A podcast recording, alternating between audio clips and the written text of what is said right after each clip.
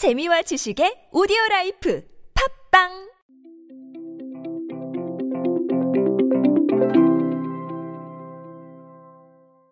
지금 우리에게는 큐레이션이 필요합니다. 이 큐레이션이라는 개념 제가 책으로도 설명을 드렸고 오디오 클립에서도 자주 소개를 드렸는데 지금 우리에게 있어서 서비스의 기준 그리고 소통의 기준으로 큐레이션을 이야기하는 분들이 점점 많아지고 있습니다. 오늘 또 다른 사례가 하나 있어서 간단히 소개를 드리고 큐레이션에 대해서 한 번 더 짚어 드리려고 합니다.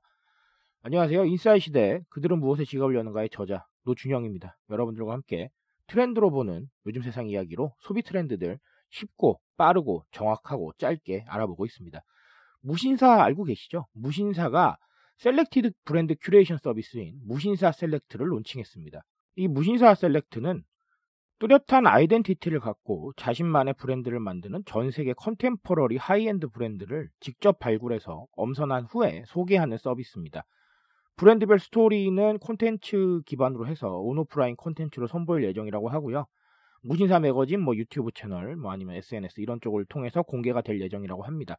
현재 입점해 있는 브랜드들 리스트도 공개를 했는데 제가 뭐 이걸 따로 말씀을 드리진 않겠습니다. 어쨌든 중요한 건 큐레이션을 하고 있고 또 입점 브랜드를 점진적으로 확대할 계획이다. 이 부분에 주목해야 될 것 같습니다. 큐레이션이 필요한 이유는 제가 굉장히 자명하게 말씀을 드렸습니다. 우리가 귀차니즘을 느끼고 있기 때문이다. 라는 거. 귀차니즘을 여러 가지로 해석할 수 있습니다. 단순히 정말 아무것도 하기 싫은 상태일 수도 있는데요. 그런 상태라기보다는 정보의 과잉 혹은 상품의 과잉에서 오는 귀차니즘일 수 있어요. 우리가 정보는 많아지고 정보를 획득할 수 있는 채널도 정말 많아졌습니다. 과거에는 우리가 어떤 정보라고 볼 만한 채널들이 매스미디어로 상징되는 TV나 라디오 혹은 신문밖에 없었죠. 하지만 지금은 유튜브, SNS, 뭐 블로그 등등 뉴미디어로 대표되는 플랫폼들에서 너무나 많은 정보들을 손쉽게 얻을 수 있습니다. 하지만 이게 어떻게 보면 역설적이게도 상당한 귀찮음을 가져왔어요. 정보는 많은데 쓸만한 게 어떤 건지 모르겠는 거예요. 그리고 이 정보를 한번 걸러줄 만한 대상이 필요한데 그런 대상들이 몇 없다는 것이죠. 그러다 보니까 이 공급 과잉 그리고 컨텐츠 과잉에서 오는 이 피로함을 쉽게 느끼게 됐습니다. 그러다 보니까 이제 큐레이션이라는 게 필요해진 거죠. 내 취향이나 내 관심사에 따라서 한번 걸러서 제공해주는 이런 서비스들이 중요해졌고 또 어떤 기준에 따라서 정보를 분류해서 필요할 수 있을 것만 같은 정보들을 쏙쏙 전해주는 이런 큐레이션 서비스들이 필요해졌습니다. 저도 어떤 방면에서 보면 큐레이션일 수 있어요. 브랜드에 대한 소비 트렌드 이슈는 정말 많이 매일같이 발생을 하는데요. 그 중에서 여러분들이 이건 한번 보셨으면 좋겠다 싶은 정보들을 제가 추려서 말씀을 드리잖아요. 그렇기 때문에 저도 어떻게 보면 큐레이션의 한 과정을 수행하고 있는 겁니다. 이런 큐레이션들 주변에서 많이 만날 수 있죠. 음원 서비스라던가 OTT 서비스들도 여러분들에게 끊임없는 큐레이션을 제공하고 있습니다. 그런 상황을 통해서 소비자들의 귀차니즘을 해결해 주고요. 그 귀차니즘이 해결되면 소비자들은 해당 서비스에 대해서 상당한 신뢰를 갖게 됩니다.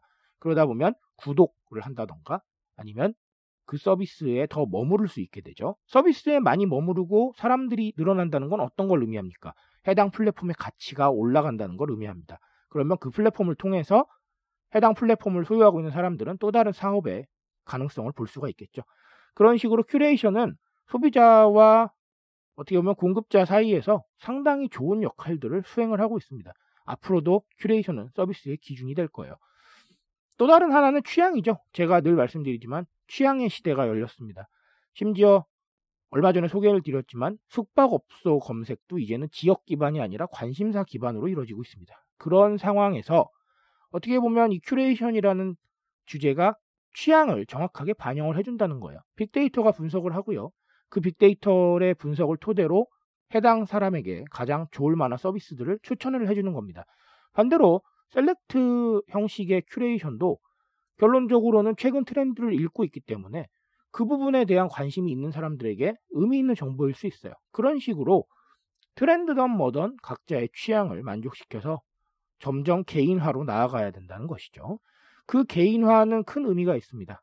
현재의 우리 서비스는 어떤 특정 목표를 가지고 전부가 그 목표를 따라가길 바라는 게 아니라 각자에게 유의미한 서비스를 제공하며 매출을 내는 이런 구조이기 때문에 큐레이션은 상당한 의미를 가질 수가 있습니다. 그래서 우리가 알고 넘어가야 될 건 이 큐레이션이 서비스의 기준이라는 거예요.